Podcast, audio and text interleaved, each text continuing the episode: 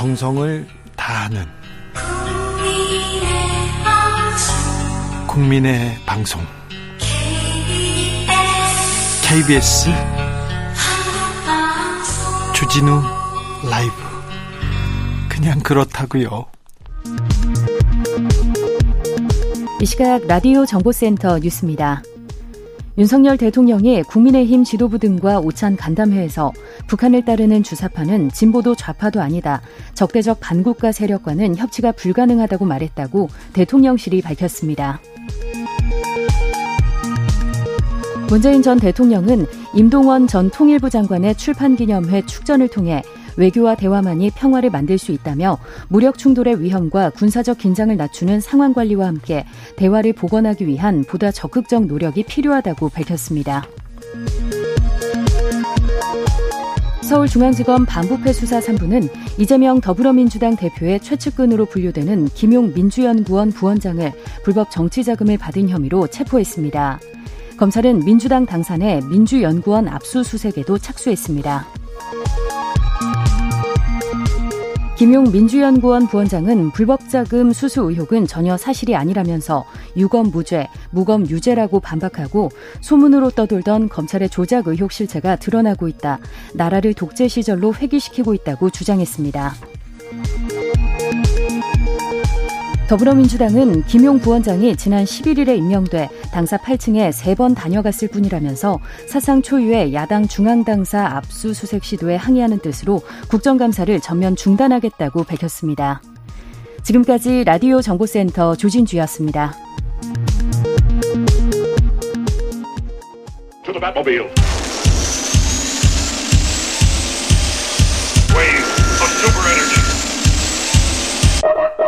주 기자의 일 분. 빠바, 빠바를 아십니까? 젊은이들은 파리바게트를 이렇게 부른답니다. 그럴 정도로 사랑받는 빵집입니다. 동네마다 골목마다 있습니다. 파리바게트 빵 재료 공장에서 이십 대 여성 노동자가 기계, 기계에 끼어 숨졌습니다. 회사는 사고 현장을 수습하지도 않은 채 바로 공장을 가동했습니다. 동료의 피 묻은 기계는 흰 천으로 가려놓은 채, 윤리와 도덕은 가려놓은 채 공장은 잘도 돌아갔습니다. 산업재해 사고 이후 회사가 보인 비상식적인 대처에 분노하는 사람들 많습니다. 특히 젊은이들 사이에 파리바게트 모기업 에스피씨 불매운동이 번졌습니다. 지고 있습니다. 에스엔에스 그리고 각종 온라인 커뮤니티에서는 에스피씨 브랜드, 파리바게트, 베스킨라빈스, 던킨도너츠, 샤니, 삼립식품, 쉑쉑, 파스쿠찌, 비즌, 에그슬럿 등 브랜드가 나열되어 있습니다. 피 묻은 빵 먹을 수 없다. 노동자의 피 묻은 빵을 사 먹지 맙시다. 문구와 함께요. 빠바 알바생들도 불매운동에 동참했다고 합니다. 에스피씨가 사회적 지탄을 받은 것은 이번뿐 아닙니다. 불매운동도 이번이 처음은 아니에요. 그때마다 가맹점 점주들만 피해를 본다는 지적이 있었습니다. 이 말도 맞습니다. 그분들이 무슨 잘못이 있습니까? 불쌍해요. 하지만 사고는 회사가 치고 유탄은 점주들이 맞는 상황 이어지고 있습니다. 구조적인 문제 전혀 나아지지 않습니다. 허영인 에스피씨 그룹의 회장의 차남 허희수 부사장은 이천십팔 년에 액상 대마를 들여다가 들여와서 구속됐어요. 하지만 바로 경영에 복귀합니다. 그리고는 그랬는데도 언론에서는 허 부사장은 뉴욕 명물인 쉑쉑버거 사업을 성공적으로 안착시킨 일등 공신이다 이렇게 보도하더군요. 대마를 들여왔는데 네, 다른 거 잘 들여왔다고. 이천십칠 년 고용노동부는 불법 고용을 지적하면서 파리바게트가 카페, 제빵기사를 직접 고용할 것을 지시했습니다. 회사는 부당노동행위 시정하겠다고 했고요. 점심시간도 보장하겠다고 약속했습니다. 점심시간 보장하겠다. 당연한 거를. 그런데 그 당연한 약속을 지키지 않고 있습니다. 오히려 노조를 탄압하는 모습만 보이는데요. 빵을 구워야 할 노동자는 오십삼 일간 곡기를 끄는 단식을 했습니다. 파리바게트 노동자들은 지금도 양재동 에스피씨 본사 앞에서 천막농성 이어가고 있습니다. 벌써 일 년 넘었습니다. 기업이 사회적 책임, 아니 약속은 지켜야 하는데 기업이 이윤보다 생명을 더 중시해야 하는데 안타깝습니다. 파리가 바게트, 파리가 바게트 K쿠폰이 저한테도 하나 있더군요. 저는 먹지 못하겠습니다. 어떻게 할지도 모르겠습니다. 지금까지 주기자의 일 분이었습니다.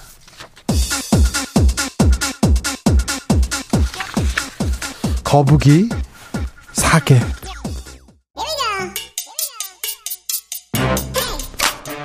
뉴스를 향한 진지한 고민, 기자들의 수다.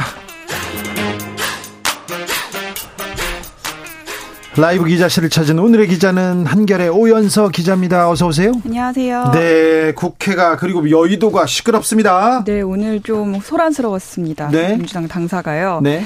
어, 이재명 대표의 측근이죠. 이화영 전 경기도 평화부지사의 구속 기소에 이어서 대장동 개발 의혹을 수사하는 검찰이 유동규 전 성남도시개발공사 기획본부장으로부터 뒷돈을 받은 혐의를 포착하고 김용 민주연구원 부원장을 오늘 체포를 했습니다. 네. 이후에 당사를 직접 압수수색하면서 이제 대치 상황이 좀 발생을 했고요. 네. 어, 민주당 의원들은 지금 아까 한 다섯 시, 여섯 시 사이쯤부터 국감을 중단하고 의원들 지금 당사에 다 모여 있는 상태입니다. 네, 이건 야당 탄압이다 이렇게 외치고 있는데요. 이재명 대표 수사도 임박했다는 이야기 나옵니다. 네, 이재명 대표 스스로도 측근이라고 하면 정진상, 김용 정도는 돼야 하지 않냐 밝힌 적이 있었던 만큼 지금 최측근까지 수사가 시작이 된 수사가 지금 한창 진행 중인 거잖아요. 그리고 또 불법 대선 자금 이런 얘기까지 나오고 있어요. 네, 그런 가능성까지도 지금 나와 나오. 오고 있고 그리고 돈을 받았다는 정황이 사실상 영장 발부를 통해서 상당 부분 소명이 된 거라고 하는 분석이 많기 때문에 이재명 대표에 대한 수사도 곧 진행이 될 거다 뭐 이런 얘기가 좀 나오고 있습니다. 대선 자금이요? 대선 자금으로 쓰였을 가능성이 넓 그런 염, 그걸 염두에 두고 이제 수사하고 있다는 보도가 오늘 나왔었고요. 그러다 보니까 이제 민주당에서는 이게 지금 검찰이 좀 무리하게 수사를 하고 있다. 위증교사의 가능성까지 얘기를 하면서 뭐 어떤 이제 실제로 물증은 없지만 이 대표를 계속해서 흠집내려고 이렇게 수사를 하고 있다라고 주장을 하고 있습니다. 자, 김용 부원장은 대선 때는 어떤 역할을 했어요? 어, 이재명 대선 캠프의 총괄 본부장으로 있었는데요. 그러다 네. 보니까 이 뒷돈이 대선 자금으로 쓰인 거 아니냐라는 얘기가 계속 나오는 겁니다. 이재명 대표는 뭐라고 합니까? 지금 뚜렷한 입장은 안 냈었는데요. 아침에는 관련된 질문들, 그러니까 이, 이 이제 측근의 체포와 관련된 입장을 물어보는 질문에는 묵묵부답이었습니다. 근데 이제 당에서는 어, 윤석열 대통령 지금 지지율이 굉장히 낮잖아요. 이 낮은 지지율을 에 대한 탈출구로 지금 이재명 대표에 대한 이런 무도한 행태를 벌이고 있는 것이다라고 하면서 강력하게 반발을 하고 있습니다. 네, 그렇군요. 네. 민주당의 다른 얘기는 또 없습니까? 민주당에서는 당 안에서는 어쨌든 당분간은 좀 한 목소리로 검찰 수사를 비판하는 목소리가 나올 것 같습니다. 그렇죠. 그렇지만 어쨌든 이재명 대표가 지금 취임하고 난 이후에 사법 리스크가 계속해서 터지고 있는 거잖아요. 네. 본격화됐다 이런 얘기도 나와요? 네.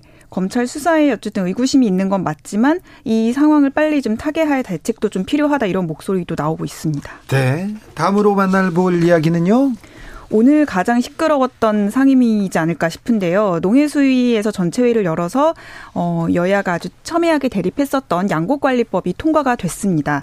어, 민주당에서 강력하게 추진을 하고 있었고 야당에, 아, 여당에서는 굉장히 반대를 하고 있었는데 이번에 무소속인 윤미향 의원도 찬성표를 던지면서 어, 그냥 뭐 수월하게 통과가 됐고요. 다만 국민의힘은 야당의 날치기라고 막아서면서 이 민주당 이재명 대표의 사법 리스크를 이 이슈로 막으려고 하는 것이다라고 강력하게 반발을 했습니다. 양곡관리법 개정안은 어떤 내용입니까? 이게 쌀 생산량이 너무 많거나 혹은 쌀값이 너무 떨어졌을 때 정부가 의무적으로 쌀을 매입하도록 하는 내용인데요. 사실 지금도 이 조항이 법에 있기는 한데 의무조항은 아닙니다. 네. 네, 그래서 이걸 의무조항으로 한다는 게 이번 개정의 핵심입니다. 그래요? 네. 어떤 절차가 남았습니까? 이제 법사위를 거쳐서 본회의를 통과하면은 법이 이제 시행이 되는 건데 민주당은 내년 초를 양곡관리법 통과의 마지막 때 시한으로 보고 있거든요. 근데 이게 중요한 관건이 이 법사위는 지금 국민의힘 김도읍 의원이 위원장으로 있거든요. 네. 여기를 통과하지 못하면 사실 어렵기 때문에 오늘 이양수 의원 이렇게 얘기하더라고요. 안건 네. 상정으로 보류를 안건 상정을 보류할 가능성도 있다. 네. 이렇게 얘기를 했습니다. 법사, 법사위, 네, 법사위원장. 네, 넘을 수 있을지. 네. 그런데요, 어, 방금 전에 나경원 전 의원, 네. 국민의힘 당권 도전하는지 물어봤는데, 네. 어, 계속 신중하게 고민하고 있다는 걸 보니까 네. 마음이, 마음을 굳힌 것 같아요. 안 나온다는 말씀 안 하시더라고요. 그렇죠. 안 다 나온다고 얘기하죠. 네. 자, 나경원 띕니다. 그런데 유승민 전 의원 나오겠죠? 나올 것 같습니다. 왜냐하면 기세가 심상치 않거든요. 예? 여론조사 계속 일 등하고 있고, 어, 특히 이제 유승민 전 의원의 약세 지역으로 불렸던 대구 경북에서도 분위기가 굉장히 좋기 때문에 그렇죠. 활동도 굉장히 넓히고 있습니다. 티케이에서도 박근혜 전 대통령의 예전에 그 탄핵의 맞아요. 강 넘었다 이런 얘기가 나옵니다. 네. 본인이 공식적으로 얘기한 적은 없어요. 네, 나온다 안 나온다 확실히 얘기는 안 했지만 일단 지켜보고 의견을 경청하겠다. 그때 가서 결정하겠다라고 하는 거 보면 어쨌든 가능성은 크게 열어둔 것 같습니다. 일단 유승민 전 의원은 반윤 전략 지금 취하고 있는 것 같습니다. 네. 그죠? 네, 맞습니다. 윤핵관 잘못됐다. 윤핵관 때문에 지금 이렇게 됐다. 이 얘기합니다. 네, 그렇기 때문에 지금 이 상황에서 내가 적임자다라고 이제 홍보를 하고 있는 건데요.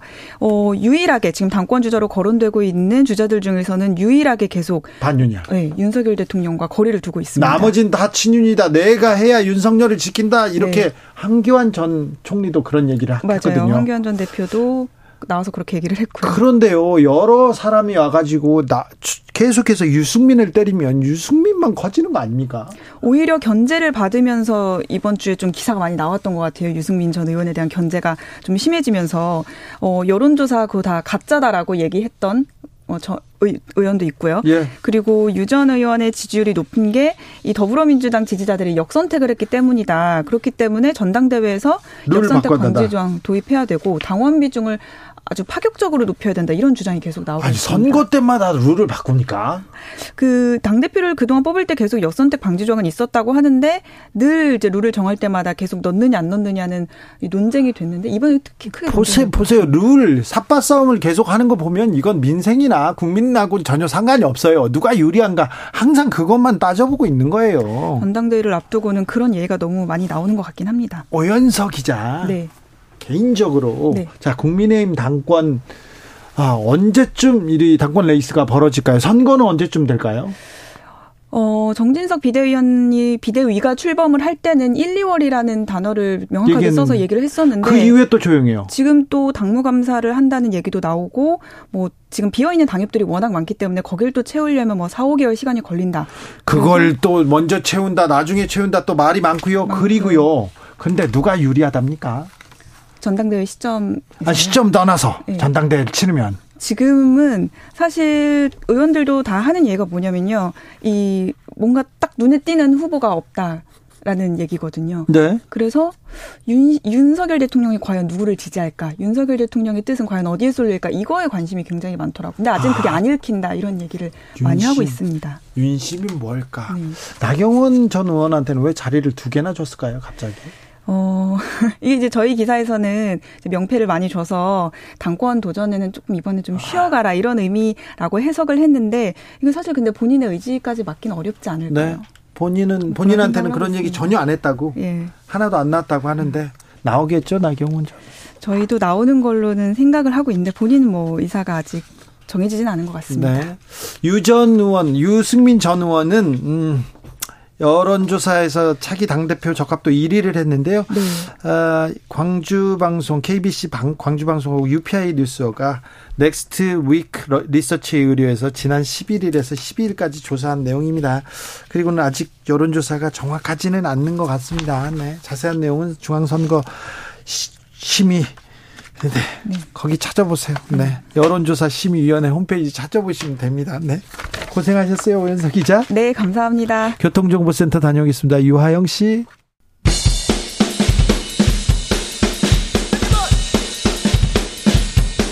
틱탁, 틱탁, 틱탁. 현란한 입담의 환상 드리블. 오늘 이 뉴스를 주목하라. 이슈 티키타카.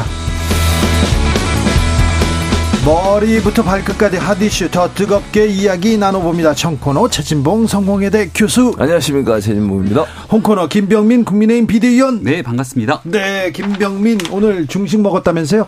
짜장면 네, 먹었어요? 중식? 아니요. 뭐, 줬, 뭐 줬어요? 짜장면은 아니었고. 중식.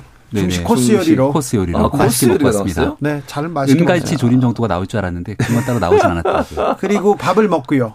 그리고 네. 사진 찍고. 사진 찍고. 시계 받고. 시계 받고. 시계, 네, 시계 몇 개 받았어요. 윤석열 세 번 외치고. 다 같이 함께. 외쳤어요? 만세. 이게 뭐예요? 만세 삼창이 뭐예요? 아니, 나경원, 좀 인터뷰 했잖아요. 예, 네, 나경원 전 원내대표가 그 발언을 하는데 우리 다 같이 한번 연호 좀 해보자 하니까 뭐 다 기분 좋게 연호도 하고. 오늘 그, 그러면 나경원 음. 전 의원이 연호를 한 거예요? 그렇죠. 어, 네. 분위기를 어? 딱 이끌어내고. 거기도 원외위원장으로 오신 거예요? 어, 원외위원장이죠. 음. 아, 그렇구나. 헤드 테이블이라고 하는 곳이 있는데 네. 여기 이제 각 그 서울, 경기 뭐 지역별로 대표로 한 명씩 앉았는데 거기 음. 나경원 전 원내대표가 앉았고. 아, 나경원 전 의원이 하, 좀 중간에 있는 것처럼 이렇게 보이던데 또 그 앞에서 가서 만세 삼창합시다 이렇게 했군요. 아, 만세 삼창이 아니고요. 그 네. 자리는 오늘 천하람 변호사, 네, 김병민, 김재섭 뭐 비대위원 전 위원 다 이렇게 나와서 다 윤석열 대통령과 함께 아주 화기애애하게 사진도 찍고 화기애애하게. 즐거웠습니다. 화기애애하게 찍었는데 나중에. 네. 종북 주사파 얘기만 남았어요. 아이고, 그런 건 아니고요. 거, 기사 못 보셨죠? 안 봤어요. 보기도 싫어요. 아니, 종북 주사파 얘기를 왜 합니까 거기서? 아니, 아니, 그러게요. 심해요 진짜. 그 기사 제목만 보시면 그렇게 볼 수 있는데 음.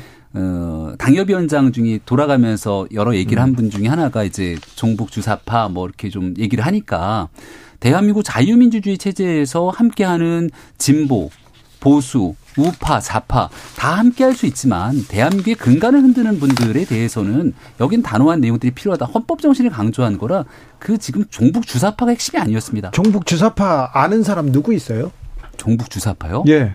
글쎄요. 저는 잘 모르겠는데. 모르겠죠. 근데 그 얘기를 하고 문제를 제기하니까 아니 거기에 대해서는 당연히 지금 엄중한 시기에서 대한민국 헌법 체제를 부인하는 사람들에 대해서는 문제 제기를 하고 진보, 보수, 우파, 좌파 다 같이 함께 협치할 수 있음을 강조했던 내용이었습니다. 그러니까 원외위원장 모였는데 왜 그런 얘기를 하냐고요. 그냥 열심히 하겠습니다. 그리고 당을 어떻게 잘 이끌어갈까. 그리고 총선 준비 어떻게 할까. 이런 얘기만 하면 되지. 아, 종북 주사파예요. 총선 얘기는 대통령이 하면 안 되고요. 아, 그러니까 예를 네. 들면 당에 어쨌든 그러니까 당협위원장 모아놓고 제가 볼 때는 뭐 겉으로 얘기할 수는 없지만 어쨌든 총선을 대비하고 모인 건 맞잖아요. 아유, 조직 아니, 잘 강화하고. 총선이 일 년 반이나 남았는데. 그러니까, 그러니까 속으로 그렇다는 말씀을 드리는 것이고요. 그런데 그 자리가 네. 제 말은 격려하고 이런 자리인데 거기서 종북 주사파 얘기가 왜 나오냐는 거죠. 일단 확실한 건 오늘 자리에서 김용 체포에 관한 얘기들은 나오진 않았는데요. 네. 네. 알겠어요. 조금 더 할게요. 네. 조현수님께서 나경원 만세 삼창은 고급 정보입니다. 얘기하시고요. 아니, 만세 삼창이 아니라니까요. 칠공공칠님께서 최진봉 교수님 코스는 제가 이렇게 코스 요리는 아, 제가 감사합니다. 사줄게요. 얘기합니다. 네. 김병민 비대위원 하나 네. 물어볼게요. 저 후보 시절에 윤석열 후보 시절에 대선을 같이 치르고 가장 가까운 자리에서 치렀기 때문에 음. 좀 후보 시절에 그러니까 선거 치를 때도 종북 주사파 얘기를 종종 했잖아요. 글쎄 저 기억에는 그렇게 많이 나진 않습니다만. 그래 그래서 공정 정의 그런 얘기만 많이 했어요.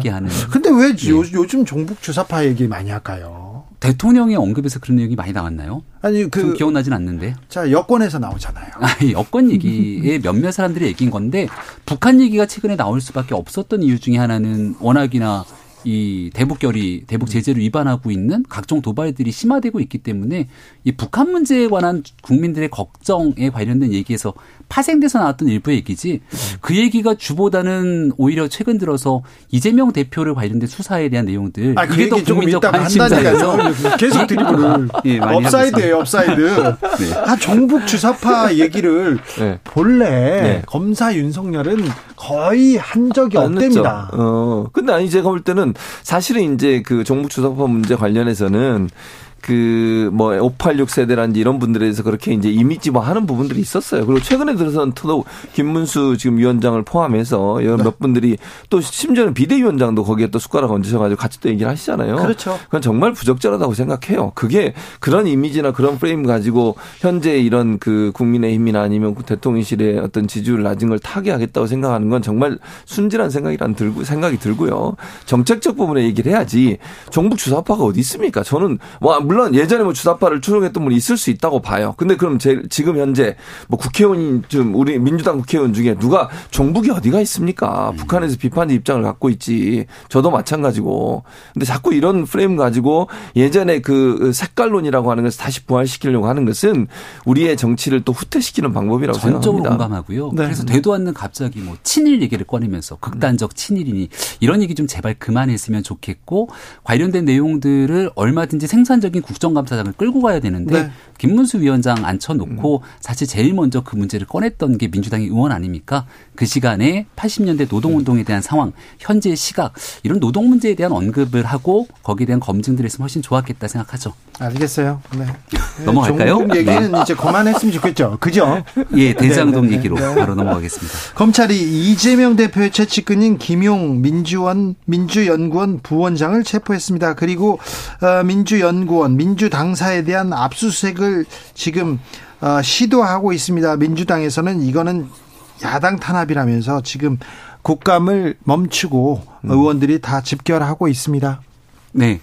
근데 일단은 민주당사에 대한 압수수색은 아니고요. 민주연구원. 그러니까 민주연구원은 개별된 연구기관이지만 당사의 세를 들어서 있기 때문에. 당사 안에 있죠. 당사 안에 있다 그래서 당사를 쳐들어간 건 아닌 것이죠. 명확히 말하면 민주연구원에 대한 압색인데. 당사 안에 있는 안에 민주연구원인데요. 네. 연구원이. 아니, 그러니까 당사 건물 안에 네. 민주연구원이 있는 것이고 네. 저희도 여기도 연구원이 안에서 세를 들어가 있지만 이거를 이제 여기에 들어간다고 당사를 들어왔다 이렇게 얘기하진 않죠. 일단 민주연구원이라고 하는 문제에 대해서 들어가고 있는 건데 이 또한 검찰이 그냥 마음대로 갈 수 있는 게 아니라 압수수색 음. 영장에 대한 영장 발부가 나와야 압수수색이 가능하고 두 번째로 김용 어, 지금 부원장인가요? 부원장이 긴급 체포가 됐는데 이 또한 영장 발부가 됐으니까 긴급 체포가 된 것 아닙니까?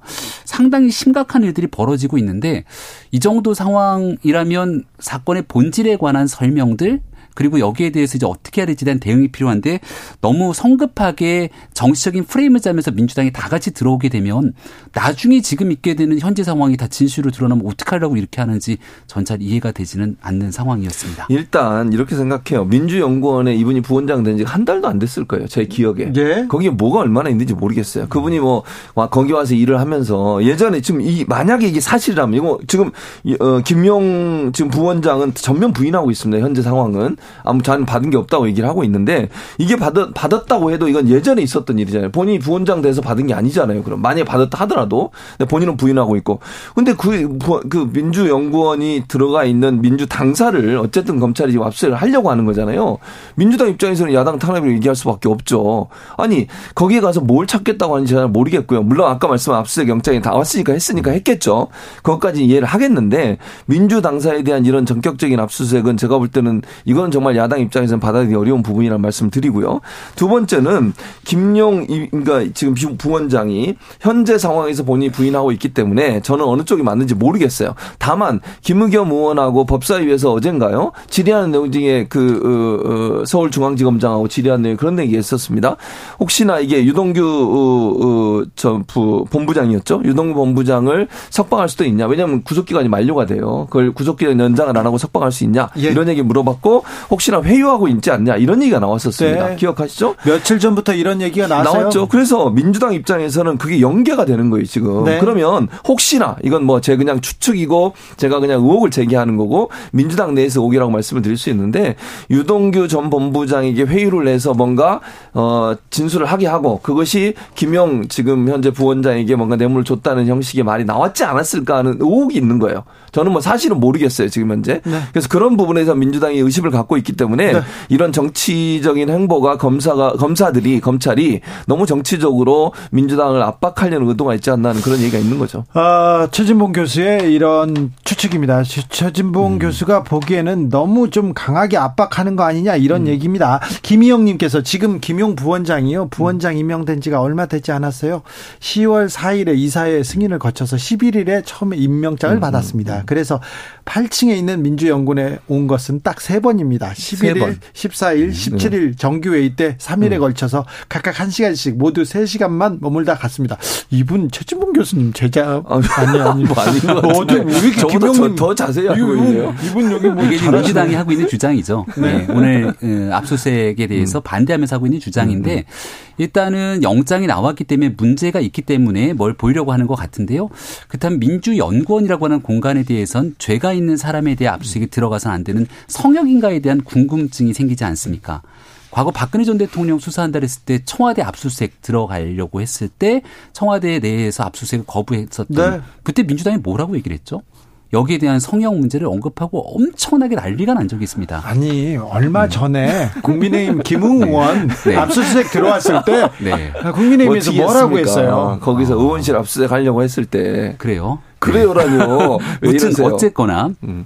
일단 이 사안에 대해서 압수수색에 대한 민주당이 반대를 하고 있는 상황입니다만은 이게 지금 김용 그 부원장 같은 경우가 임명된 지 얼마 안 됐고 세 번밖에 그 자리에 가진 않았다고 하지만 만약의 경우 지금은 불법 정치 자금을 수수한 상황이라고 보고 있는 건데 네. 그 돈에 대한 은닉을 만약 민주연구단이 했을 가능성 여러 가지 내용들을 보면서 검찰이 수사했을 것 아니겠습니까? 네. 상황을 모르기 때문에 이 내용들을 무턱대고 반대하고 네. 무조건적으로 정치 탄압으로 몰고 갔다가는 이제 사십팔 시간 이내에 체포했으니까 구속영장을 청구하게 돼 있거든요. 예. 그럼 영장에 대한 내용들 그 이후 수사로 사실이 밝혀지게 된다면 나중에 이게 이재명 대표 혼자만의 문제가 아니라 민주당으로 넘어가는 상황에서는 어떻게 대응할 것인가. 네. 민주당도 뭐 고민이 생길 거라 봅니다. 저는 반대로 생각하면 이런 생각을 해봐요. 만약에 국민의힘이 야당이었고 여의도 연구원의 부원장 이런 문제가 있어서 네. 여의, 어, 국민의, 국민의당 당사를 만약에 압수해간다면 국민의당 의원들이 가만히 있었, 아, 국민의힘 의원들이 가만히 있었, 있었을까요?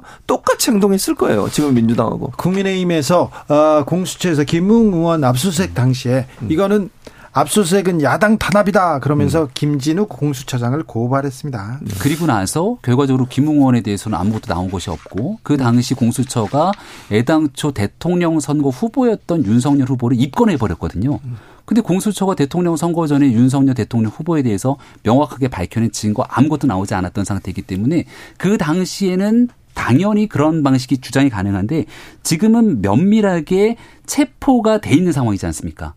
체포가 되어 있는 상황 속에서 추가적인 압수수색이 들어가게 되는 내용들이 있기 때문에 그 상황을 아니, 같이 동등하게 아니, 비교하는 건 무리가 그 있다고 보는데요. 그 상황을 동등하게 비교할 수밖에 없어요. 그러니까 다른 얘기를 하는 게 아니라 압수수색만 아니, 얘기하는 거예요. 압수수색만. 압수수색. 예. 그러니까요. 압수수색 같은 경우에 지금 말씀하신 영장 발부받아서 갔다고 그랬잖아요. 그때도 공처도 압수수색 영장 발부받아서 간 거예요. 그러니까 압수수색 자체를 막는 것은 똑같은 네. 상황이에요. 그때나 지금이나. 여기 압수수색은 여기까지 네, 하고요. 네. 음. 국민의힘 전당대회는 언제쯤 열릴까요? 아, 다 끝난 건가요? 근데 이재명 대표 얘기는 아무것도 안 했는데. 일단 지금 뭐 하려고 했는데. 아니, 왜냐면 압수수색이 쟁점이 아니라 김용 부원장이 이재명 대표가 내 측근, 책심 측근 중에 한 명이라고 자, 얘기했던 분이잖아요. 주제도 본인이 정하십니까? 아, 우리 전당대회요? 네, 네. 전당대회 어떻게 됩니까? 네, 전당대회 아직 얘기가 나온 게 없습니다. 자, 윤심이 누구한테 갈 것인가. 예. 지금 그런데 아무튼 유승민 전 의원에 대해서 어, 주목도가 계속 올라갑니다. 왜 그러냐면 유승민이 유승민 전 의원이 반윤을 조금 계속 반윤의 길을 계속 걸고 있는데 모든 후보들이 다 유승민만 때립니다. 그러면서 유승민이 오히려 커집니다. 커지나요? 네. 좋은 일이죠, 뭐. 전당대회라는 건 기본적으로 흥행이 전제가 돼야 됩니다. 네. 얼마 전에 치러졌던 민주당 전당대회가 어대명 확대명이라 그래서 전당대회 한 한 달 반 넘는 기간 동안 흥행이 안 된다. 당내에서도 걱정하는 목소리가 커졌거든요. 그러니까 이 흥행이 일단 기본적인 전제 조건이기 때문에 아무런 뭐 이렇게 당내에서 여러 목소리가 안 나오면서 한쪽으로 몰아가게 되면 총선을 앞두고 있는 전당대회이기 때문에 국민의 힘이 지르진 않는데 아직 비대위 내에서 언제 전당대회를 하겠다. 네. 전당대회 룰은 어떻다는 얘기를 하기도 전부터 국민의힘 전당대회가 후끈 달아오르지 않습니까? 유승민 전 의원도 얼마든지 출마의 자유가 있죠. 근데 중요한 것은 전당대회가 이제 언젠가는 펼쳐지게 될 텐데 그런 많은 당원들 또 국민의 선택으로 최종적인 한 명이 결정이 될 겁니다.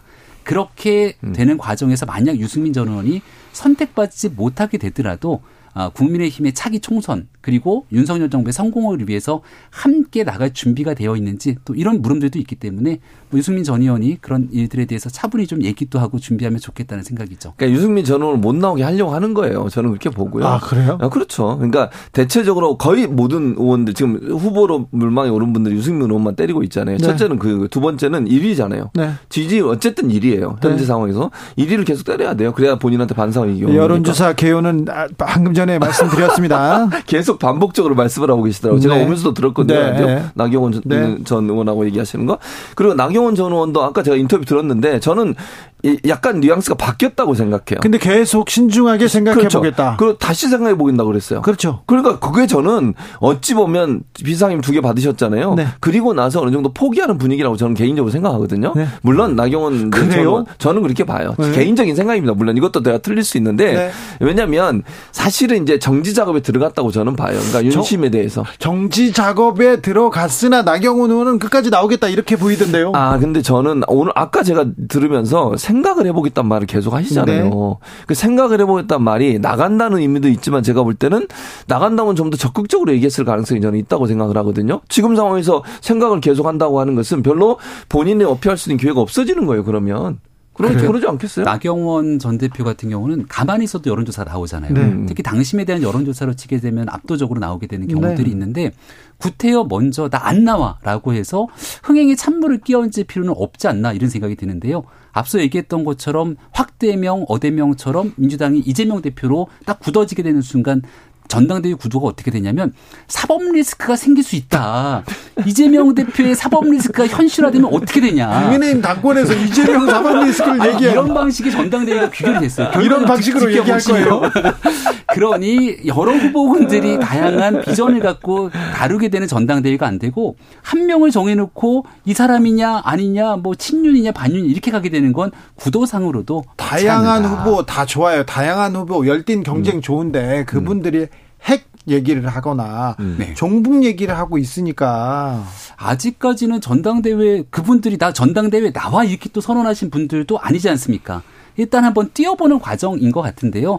아직 전당대회 치르려면은 음. 시간이 아직도 많이 남아있는 상태이기 때문에 구태여 이거 전당대회의 후보군을 확정돼갖고 엮어서 얘기하지는 않았으면 좋겠습니다. 네, 저는 일 대일 구도를 만들 거라고 생각해요. 그건 이제 윤석열 대통령이나 이제 친윤 그룹에서 이제 김병민 비대위원도 친윤이시지만 친윤 그룹에서 그렇게 만들 거라고 저는 봅니다. 네. 정리를 해야 되겠죠. 누구로 할지를.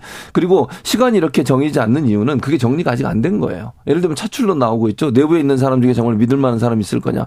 두 가지 조건이 충족돼야 돼요. 첫째, 자기 주장이 강하지 않아야 되고요. 두 번째, 윤석열 대통령의 마음을 잘 읽 그걸 당에 그대로 적용할 수 있는 사람이어야 돼요. 네. 그런 사람을 찾으려면 차기 당, 대권에 나오려는 사람은 별로 의미가 없어요. 예. 그래서 저는 차기 대권에 꿈을 꾸고 있는 사람은 이번에 대표가 되는데 어려움이 있을 거라고 보고요. 자기 정치하는 사람도 저는 어려움이 있을 거라고 봐요. 그래서 대통령의 뜻을 잘 반영해서 당에 접목시킬 수 있는 사람을 찾고 있다. 그 사람이 누군지. 그게 정해지면 빠르게 일정화, 일자가 정해질 거다. 차출을 하려면 시간이 좀 필요하잖아요. 왜냐하면 네. 장관 그만두고 바로 또 당, 대, 당, 당권에 나올 수 없으니까요. 그렇게 해서 찍으면 그 사람이 되나요? 그럼 완전 그렇게 아, 되게 하려고 하겠죠. 전당대회가 다 이 휴대전화 K보팅 투표로 바뀌었기 때문에 네.